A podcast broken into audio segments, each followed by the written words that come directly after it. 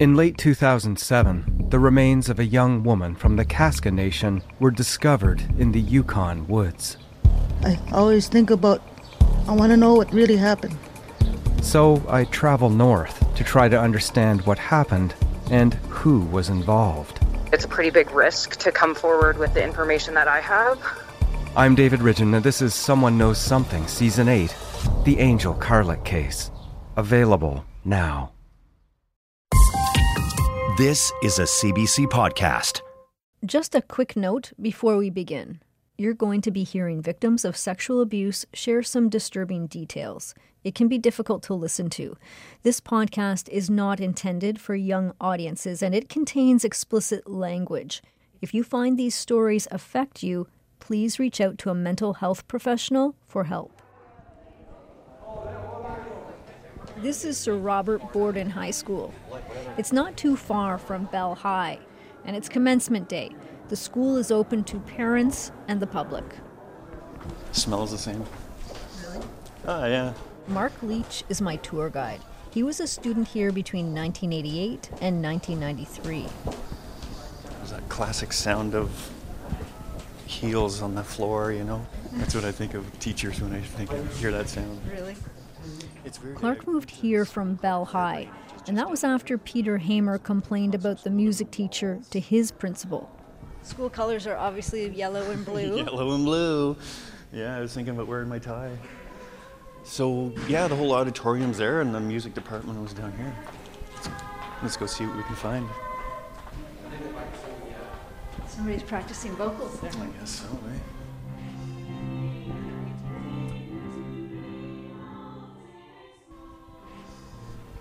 Okay, where are you taking me? This is the music room. The auditorium's right there. And then his office, and there were practice rooms, and then there was the big. Like other victims, Mark Leach has questions. Kind of a long, lonely hallway. Eh? We don't know for sure why Clark was moved here from Bell High in 1986. morning intermediates just want to let you know The school board is still refusing to share files or give answers. All we know is it coincided with Peter Hamer's complaints to his principal. This is my class. I'm in here somewhere. Oh, there's lots of pictures. You might be young here. Yeah, I'd love to take a look. Photos hang in the hall outside the music room. I was at Niagara Falls. We went to Toronto for a music fest. That's Clark right there. Mm-hmm. It's easy to spot the music teacher. Bob Clark is smiling broadly. He's surrounded by students on all sides. I see all my friends, so I was probably with them somewhere. Bob Clark has been accused of horrible crimes against his students, but more than two years after the charges, photos of this teacher are still hanging on these walls. I walls. usually put the tall guys in the back, so I'm probably back here somewhere. Mark Leach stands at six foot three inches tall. Wow. When he started high school in 1988, he was already taller than most of his peers. Yeah, let's go back here and take a look. These days, he's the caretaker of an estate in West Quebec and spends a lot of time outside. So that was his office, still exactly the same. Back in grade 9, this big guy chose to play the tuba. So this is the music room. This is where all the practicing was and all the bands. We were here like three or four days a week at like six in the morning practicing. There's like 30 or 40 kids in here all squeaking away on their instruments. So, so there's no windows in here. No windows, no other teachers. The doors are closed. It's a soundproof room, right? So he could do and say anything he wanted to, really. You know? And, and w- what happened to you? Did it happen in here? Yeah, right there. His door was closed, His story is too familiar. and I was. Sorry. It's okay. It's okay. I, I mean, I almost hesitate asking you, but we're here, so. So strange. Mark Leach was trapped in Clark's music room. So yeah, the door was closed, and he came up to me and uh, was asking about uh, a girl that I'd become friendly with, and he, the door was closed, and he just cornered me right here, and he put his hand in my groin and was saying things to me, and he was so close to me, he was like spitting on my face, you know. I was trying to pretend that that didn't happen, and I was trying to figure out what he was doing, and before I knew it, it was over, and I don't know how or why, but he went one way, I went the other, and that was the end of it. Does it make you uncomfortable to be here? No. No, it makes me uncomfortable to think about that. But I had to like mentally prepare myself for this. You know, realize that it was a kid. It's not me, you know. But I had good times here. I had great times in this school. I had great times in this room. And uh, like the music program and everything, it helped me. You know, it helped me come out of my shell and then it just like turned to shit. Such a strange spot. It's like revisiting a grave. It's like the same feeling. Looking at a tombstone.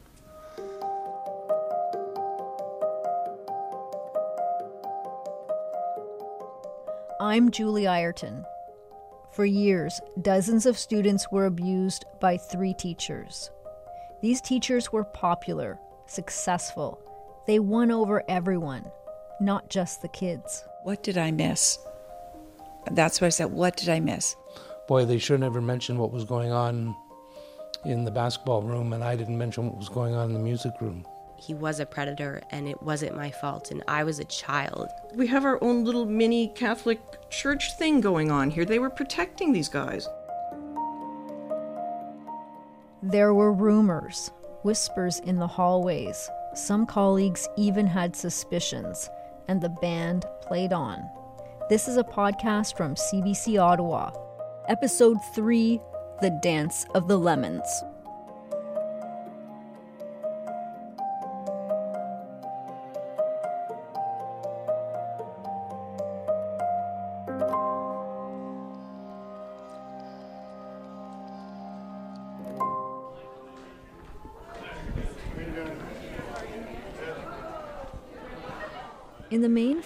Of Sir Robert Borden High School, there's a wall of framed photos, headshots of principals.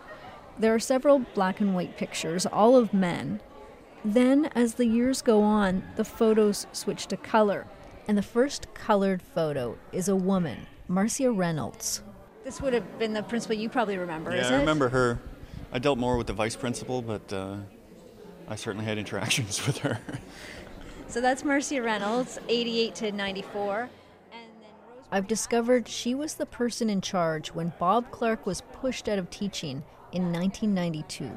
I don't want to get her in trouble or anything. I just want to know the truth. Like, why was he let go? Why did they force him to leave? What was the ultimate thing that, you know, someone said or reported or whatever? Why is it such a secret?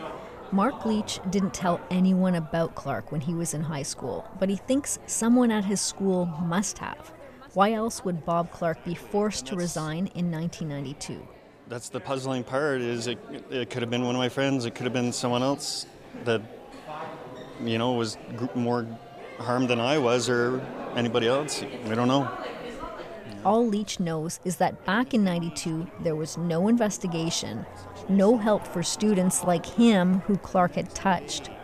He thinks this former principal, Marcia Reynolds, could have answers. I would like to think that it was. I mean, if it was a serious offense, they would have called the police or something. Like, at what? Where's the line where you call authorities to let them know? Like, if you're firing someone for sexual misconduct or treating kids in a sexual way or whatever it was, would you not also let the police know?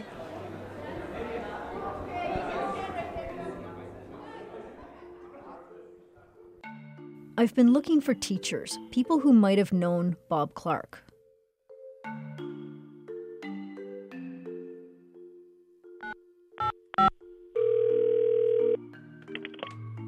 I understand that you used to teach at Bell High School. That's right. Yeah. I've now found or called 35 former teachers and administrators. So many of Bob Clark's former colleagues have died or, or they won't talk. But this retired teacher wants to chat. Uh, Bob Clark, yes, he was an excellent, excellent gentleman and nice teacher. Okay. He hasn't heard sex crime charges have been laid. But then again, he says he didn't really know Clark well. I ask if he can suggest other teachers who did. Come on. Uh, another colleague of mine, she met me about two, three months ago, Diane Langlois. I brought a yearbook. Oh, did you? So we can go down memory lane. Yeah, let me get my glasses. I can do that if I have to look at something. Diane Langlois sits in her immaculate living room. Mine are all packed away. She has wavy auburn hair. She's wearing a blue scarf and gold bracelets. They jingle when she talks with her hands. Um, Langlois taught at Bell High School for 28 years. A lot of years. Yeah. Um, I retired with 33 and a half years. So, you know, I'm going to say 28, a lot, a lot of years there. Loved it at Bell. Absolutely was in heaven at Bell. Loved She doesn't associate her experience at Bell with the gray clouds that moved in in 2016. That's when three teachers were charged with sex crimes against some 30 former students. So, when you heard about the charges, what happened? I cry, quietly cried. Um, you know, not a wailing or anything, but I quietly cried. And I said, What did I miss? It's honest. That's what I said. What did I miss? When it comes to the I, charges uh, against Bob Clark, she wasn't surprised. No, no, I wasn't surprised at all, but I didn't have any proof of allegations. All I had was the information when I was a new young teacher in there, in the school. Um, a student came to me one morning, six thirty, and I'm going to use railing at me. Why aren't you doing anything? Blah blah blah blah. And she just want, you know, he's do, he's hurting people. He's getting away with things. He shouldn't be doing things. And I said to her, "What is she doing?" She says, "He's hurting students. You know, he's he's um, getting taking things from them." She never ever ever used the word sexual, but she says he's doing things to them.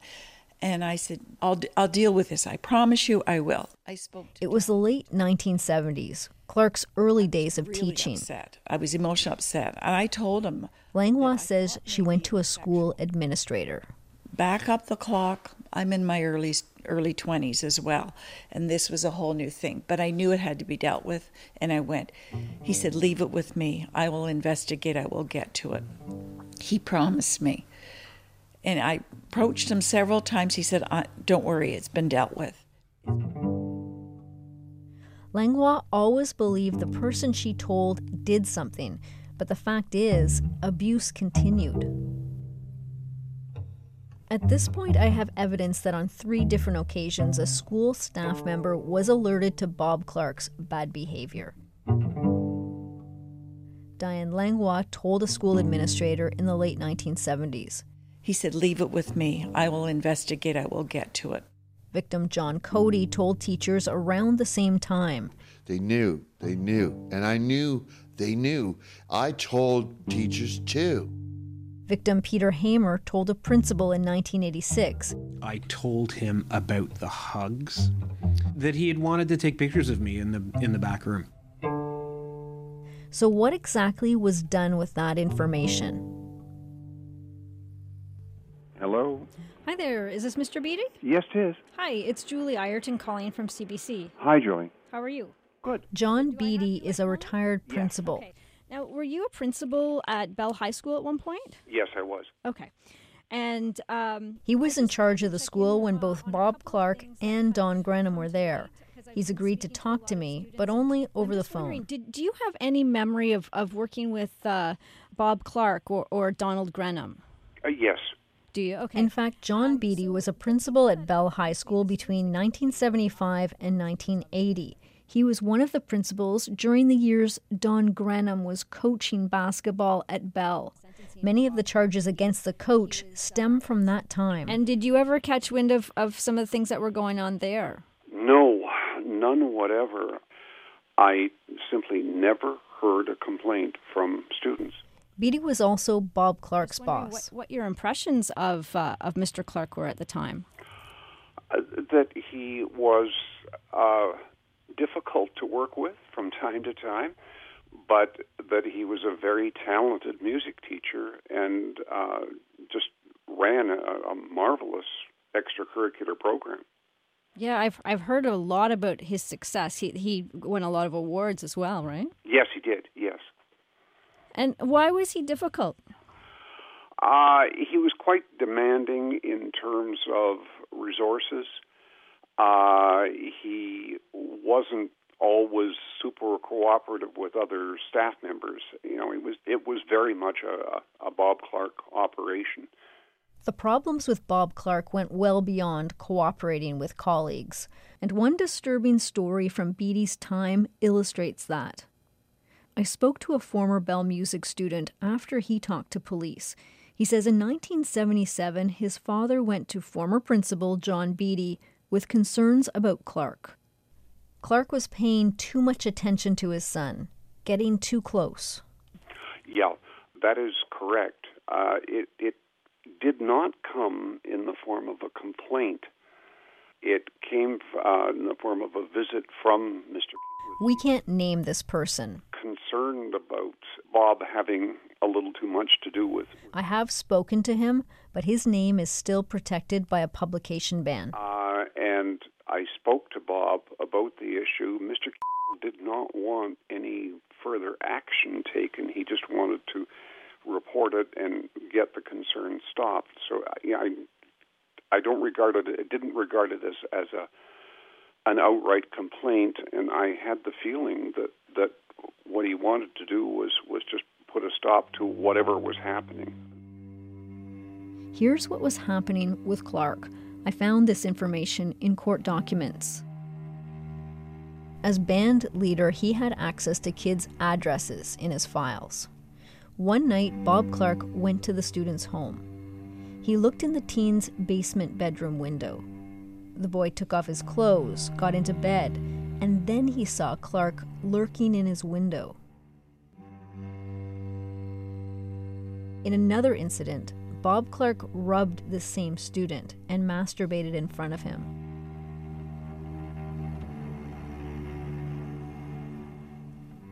But it's unclear how much this kid told his father at the time, or how much his father told Principal Beatty. Back in 1977, John Beatty says the victim's father was was fairly vague about what his concerns were, uh, but he just indicated that that Bob's behavior was a little bit out of line uh, with you know what you'd normally expect from the teacher.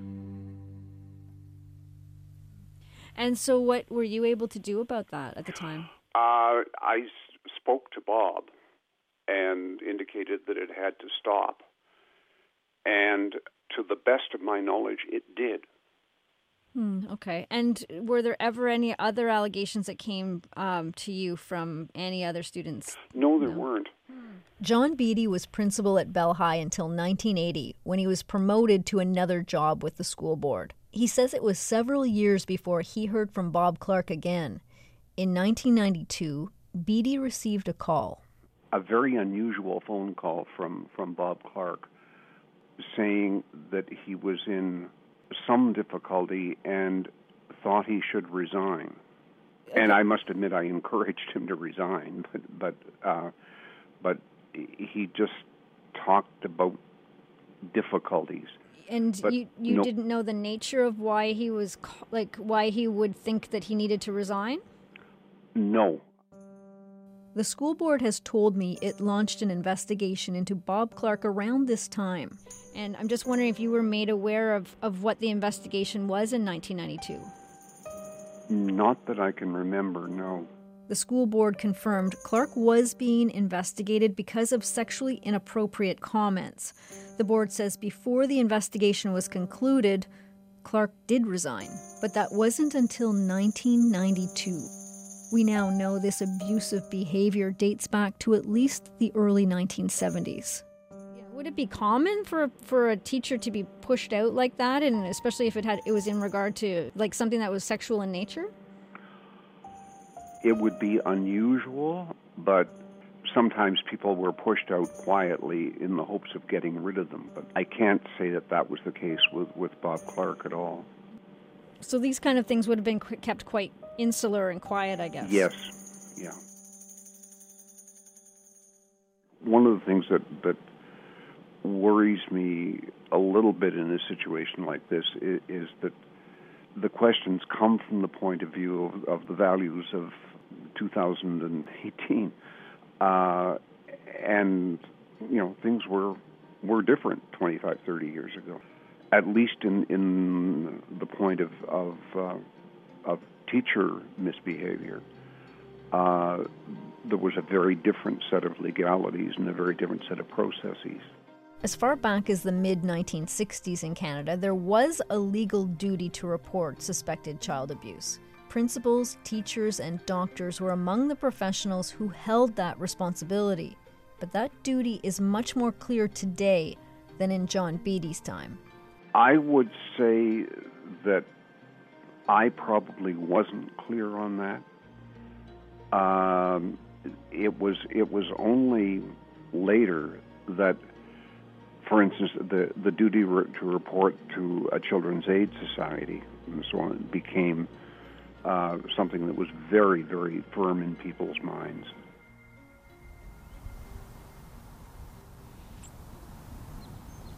That's bullshit.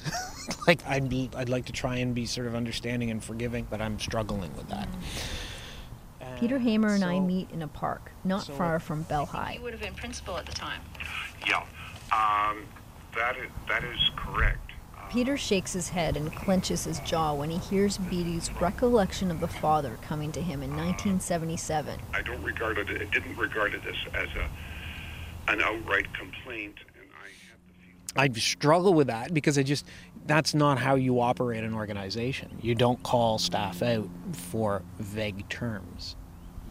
Peter just doesn't buy Beatty's memory of that conversation as a vague comment. The fact of the matter is he remembers it from the 70s. And again, how many conversations with how many parents do you have over the course of a career? To me, it doesn't reconcile. I've had millions of conversations with people and I don't remember 99% of them, right? But the ones I remember are the ones that are impactful. But Beatty told me he was not aware of anything more going on. That doesn't satisfy Peter. Yeah, you know, at some point somebody's got to say something because there's no question that somebody knew. There's another principal Peter and I need to talk about. His name was Pat Carroll, the guy Peter went to in 1986, the one Peter told that Clark wanted to take naked pictures of him for marks. I've been trying to find that principal for months. I Googled, nothing came up. Then I called every Pat, Patrick, Patty, and P. Carroll I could find in Canada. No luck. And then one day I Googled again, and I found his obituary. So I read it and I started I started crying. I just because I thought he and I know the truth because it's you know he he was the adult at the time. He's the guy who said, "What do you want me to do?" He's the guy who told me, "Okay, I'll." He won't be at Bell next year. Like it would have been something he would have remembered, and uh, and we can't ask him now. You it's not. It's. I, I feel. I, I feel like I should have done this 20 years ago. Like, because it's hard to hold people accountable when they don't remember or they're dead, right?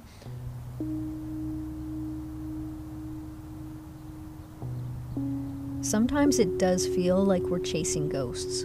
I've crossed one of the principals off my list, but I'm still searching for others. When I went to Sir Robert Borden High School with Mark Leach, we saw those photos of principals.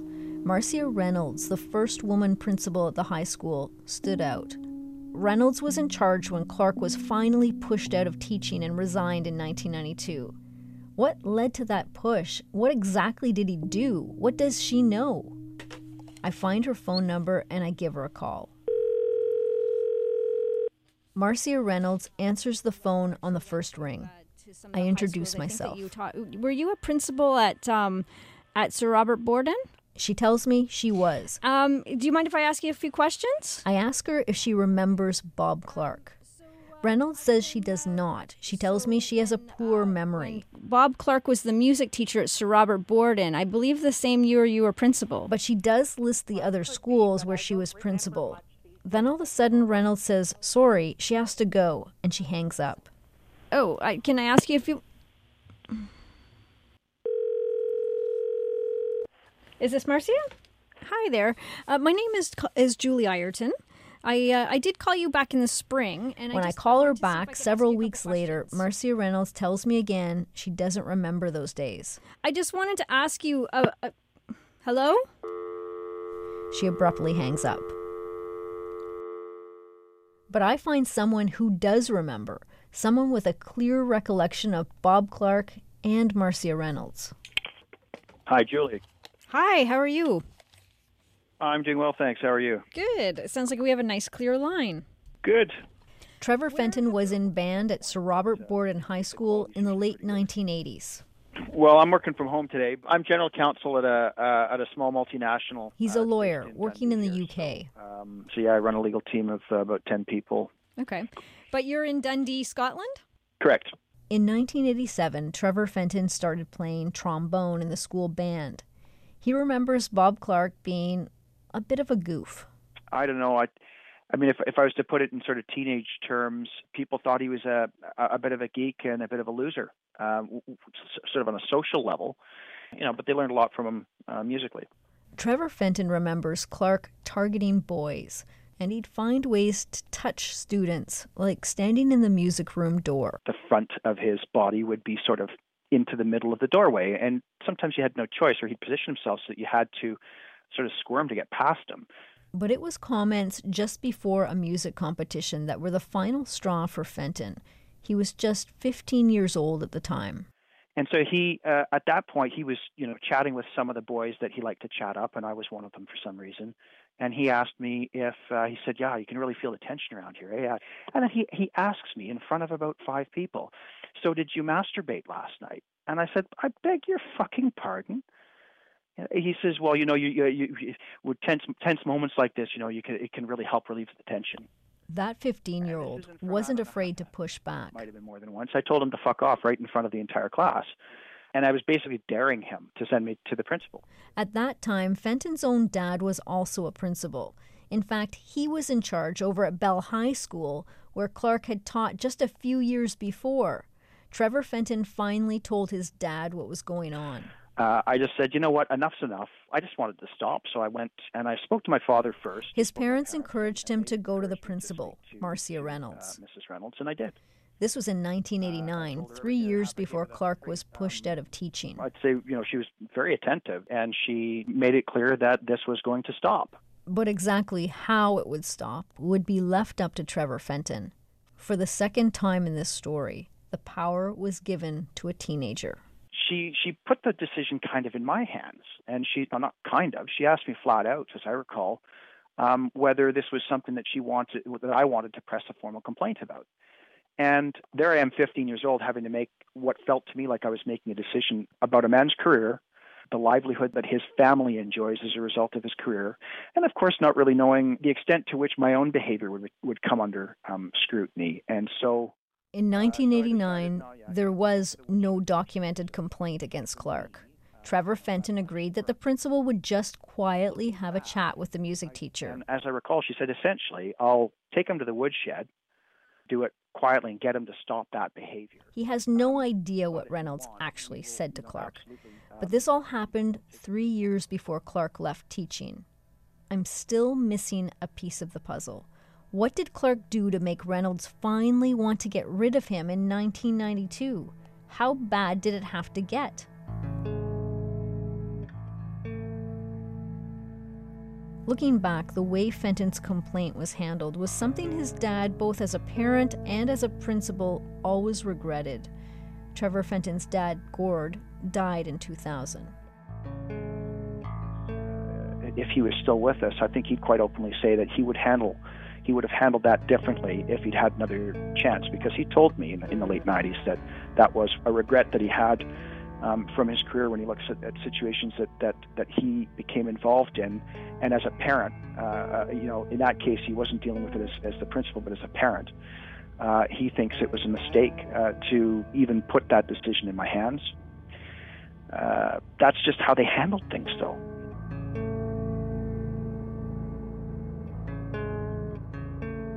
That's just how they handled things. Hmm. Throughout this investigation, I've heard assumptions, pronouncements. It was a different time. That's just how they handled things. Teachers had different relationships with students, and there were different values or rules or laws. That's just how they handled things. But there are school administrators from back then who say that was not the way things were supposed to be handled. Have the, the, the legal obligation. Anne Jones is one of them. If a student comes to you and says something is happening with the teacher or somebody in authority or anybody for that matter, whether it's parents or an older brother or sister, that you have a duty to report. You have no right to question it. You have to believe it. You err on the side of believing the child as opposed to making your own judgment. Anne Jones spent her entire career in education. She's not afraid to speak out, and she never really fit the stereotype. I'm small, like I'm only five foot two. She climbed from vice principal to principal to superintendent at a time when women weren't typically in those jobs. The, the the image of a vice principal was the mean guy, you know, the the the, the guy that cracked heads and she wasn't a head cracker. And even then when I got the job when our son was still breastfeeding actually and uh, I told them at first that I just couldn't do it because I had a newborn and um, Stan kept telling me to. My husband kept saying, You go, girl. She's now 76 and retired, living in Yarmouth, Nova Scotia. And over the course of her career, Anne Jones saw a lot of changes. Back in the 1970s, when she started working in Ottawa schools, things were different. It was an odd time because the men were in charge. The, the men uh, went out to lunch together. And at meetings, of course, the atmosphere was cigarette smokes and cigar smoke. And a principal was omnipotent. Like a principal was the uh, ruler of his own demo- domain. His domain. and it was almost always a him Anne Jones worked for the Ottawa Board of Education.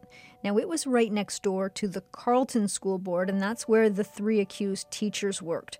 But the boards were close enough that they often knew each other's business. In 1998, the two boards officially amalgamated. Back in her day, Jones was well aware of Bell High School's award winning music teacher Bob Clark, even though he taught in the neighboring board. I because I, you know, I understood how important he was and why they would want to protect him. It was the culture of the day. Bell was always top in sports, top in music, uh, and that was really important to them. At first, Anne Jones heard innuendo about Bob Clark. And then, sometime in the 1980s, a parent got in touch with her looking for advice. The woman's son was in Bob Clark's music class. And I talked to this parent, and um, I told her she should go back and talk to the principal and tell them what was going on. And um, she was very, very reluctant to do that because, well, she had actually heard other parents getting nowhere. Like she was quite frustrated. So she did. Um, I may be remembering this wrong, but I can't remember whether they decided to move their child or the suggestion was that the child be moved. But I know eventually that her child was moved out of the school to another school. So sometimes a kid had to change schools, other times a teacher moved. When we had difficulty with teachers as well, we'd have a staffing meeting at the end of each year.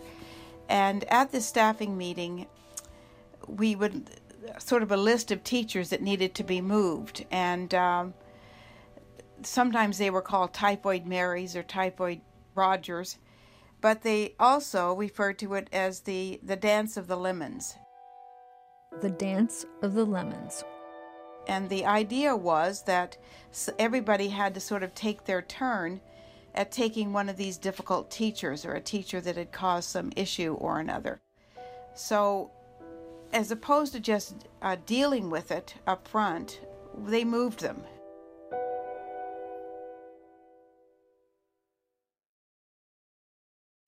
Did you kill Marlene Johnson? I think you're one of the first people to have actually asked.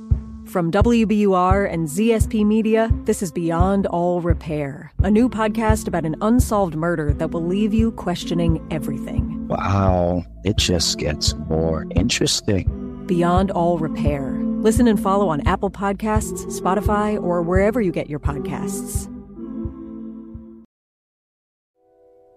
There might be a lot of reasons principals would want to move a teacher, and the reason might not even come up at those meetings. It might have been just a whisper. Institutional and social attitudes were different in the 1970s. There was a duty to report, but it wasn't often enforced. Reporting a bad teacher just wasn't part of the culture. Anne Jones prides herself on being among those who pushed for change. When she became a superintendent, she led workshops educating principals. What we were trying to pound into their heads was that you're not the judge and jury anymore. You have to report, period. And whether he's a nice guy, whether he's your best friend, you must report. And eventually, attitudes did change. That slowly but surely, slowly, probably way too slowly, this began to change. But the dance of the lemons is not ancient history. In the US, they call it passing the trash. A 2018 study by researchers at the University of Virginia found sexually abusive teachers were moved to other schools because administrators feared legal liability and tarnished reputations. In Canada, Toronto Star investigations in the last two years show problematic and sometimes abusive teachers were still being moved without proper reporting, and this is in Ontario, Canada's biggest province. Former students know the so called dance of the lemons can have a profound impact. I came forward. Maybe I was, you know, the straw that broke the camel's back. There was just, this is a bad guy and I really want him gone because I want my brother to be safe. But Peter Hamer had no idea his teacher's move to another school would put others in danger.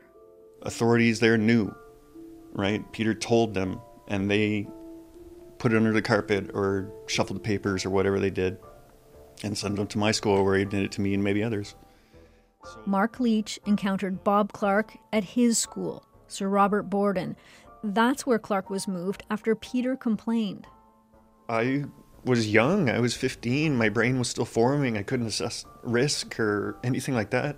And he was a, in a position of authority. And he was trusted by the school board and me to give us a safe education. And Mark is one of Clark's youngest known victims. It was really hard to meet Mark. Um, I didn't want there to be a victim from Sir Robert Borden.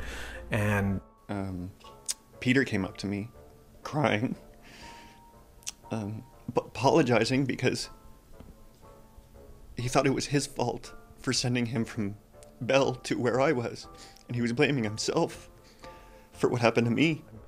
It was really very sad because I, I thought eh, nothing, nothing that I did stopped Bob Clark, and I'd always thought that maybe, maybe I had a little piece in solving it, and that wasn't the case.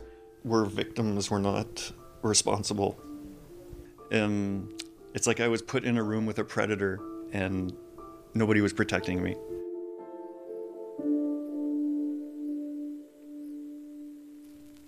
The band played on.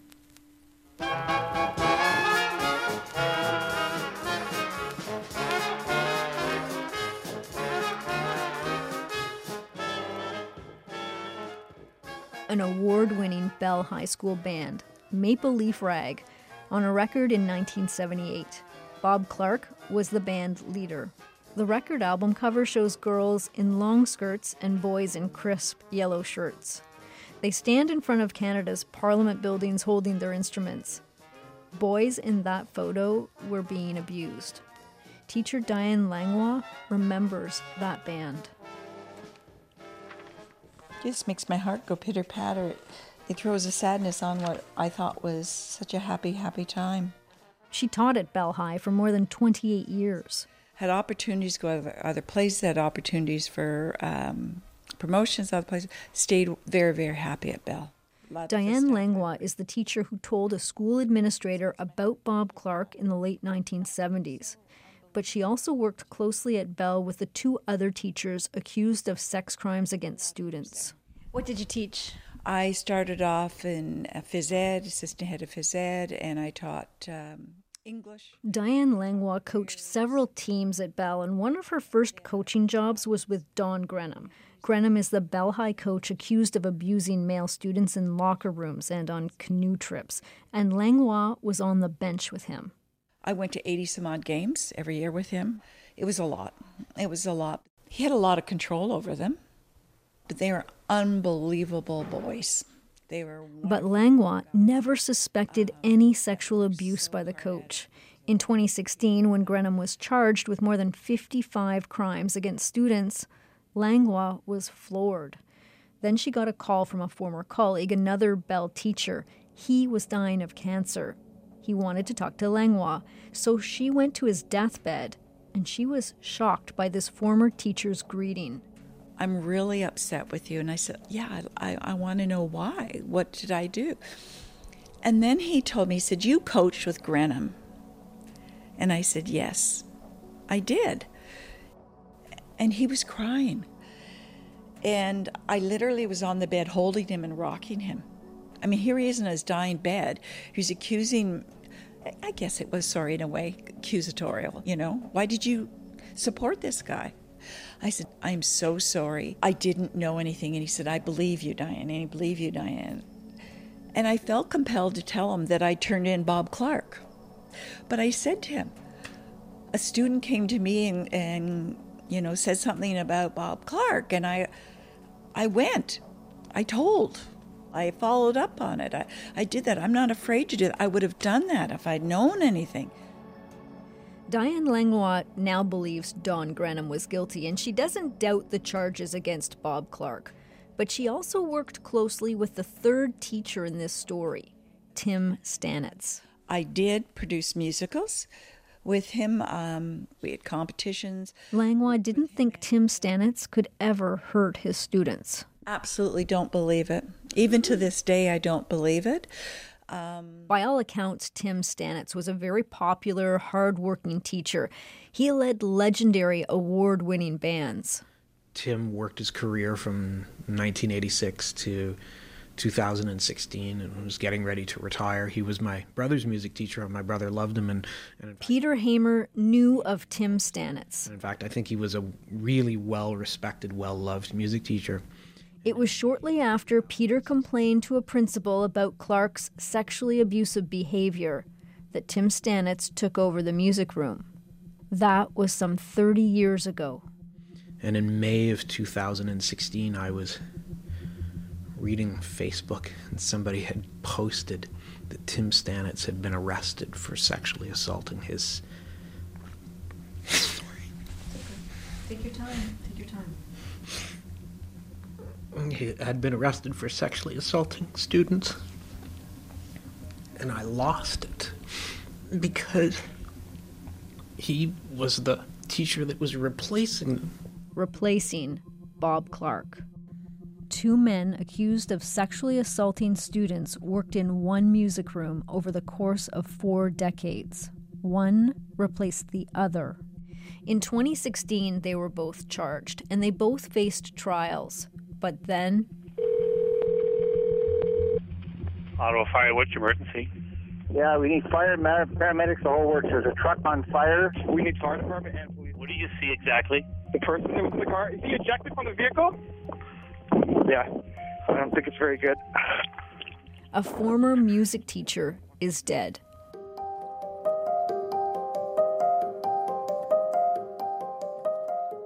Coming up on the next episode. He took everything from me, and all I had left was my day in court, and he took that from me too.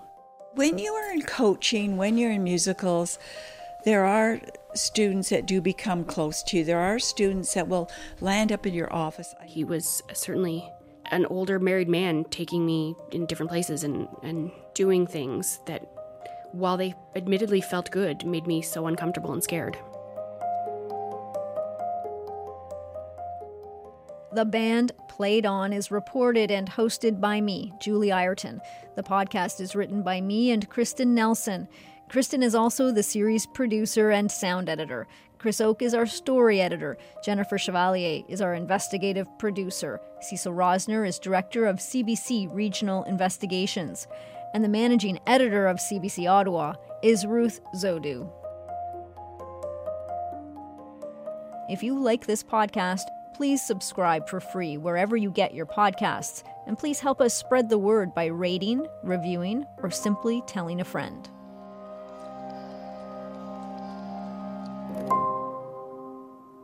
If you or someone you know has been sexually abused, community resources can help. Reach out to a trusted person, a sexual assault center, or a rape crisis center in your area.